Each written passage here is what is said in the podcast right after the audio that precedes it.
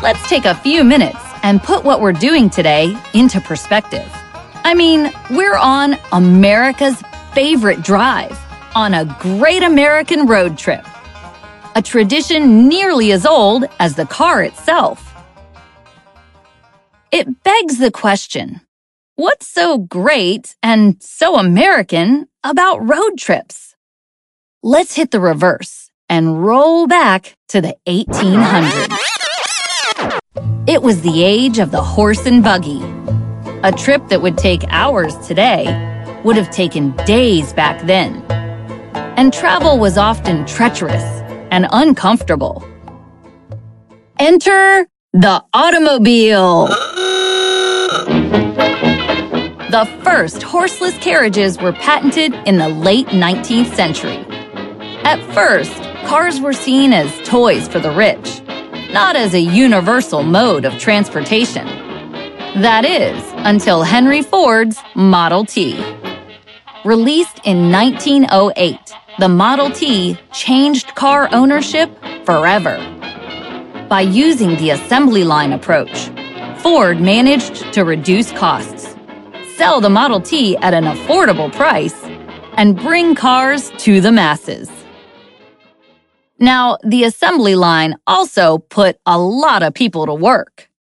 It was a time when more Americans made enough money for recreational items, like cars. And as the 40 hour work week became more common, more people had time to relax and enjoy their weekends. This new mobility and free time created a new type of leisure. People suddenly loved to drive. By 1920, there were millions of drivers in the United States. Within 10 years, that number had nearly tripled.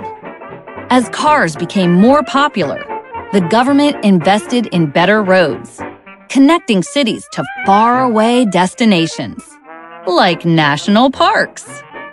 And as auto technology improved, the cars themselves became safer and more reliable. So people could take road trips hundreds of miles away from home.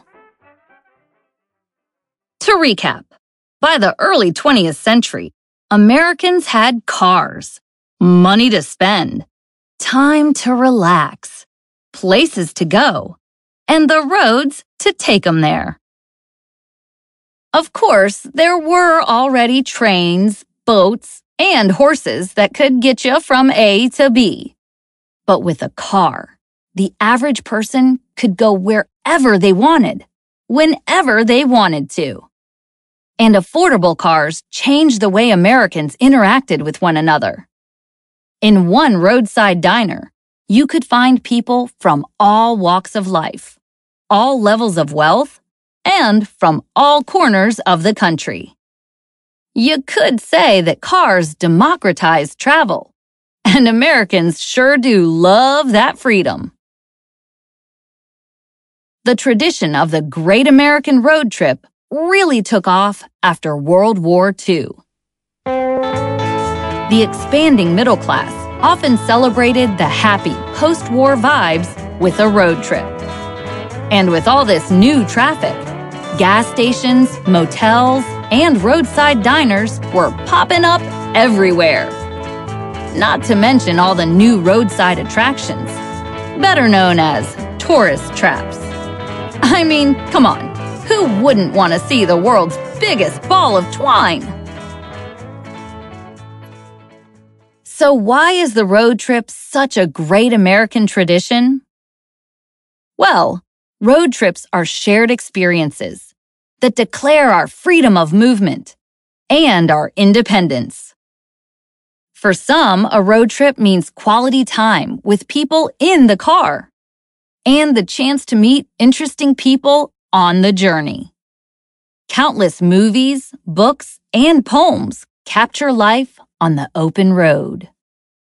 Author John Steinbeck once wrote, We do not take a trip. A trip takes us.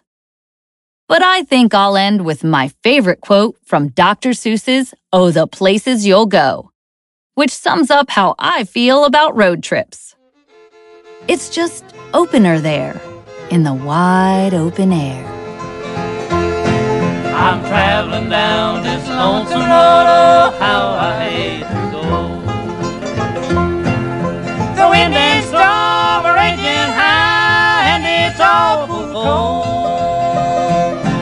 My mind is back to you, sweetheart, and I love you so.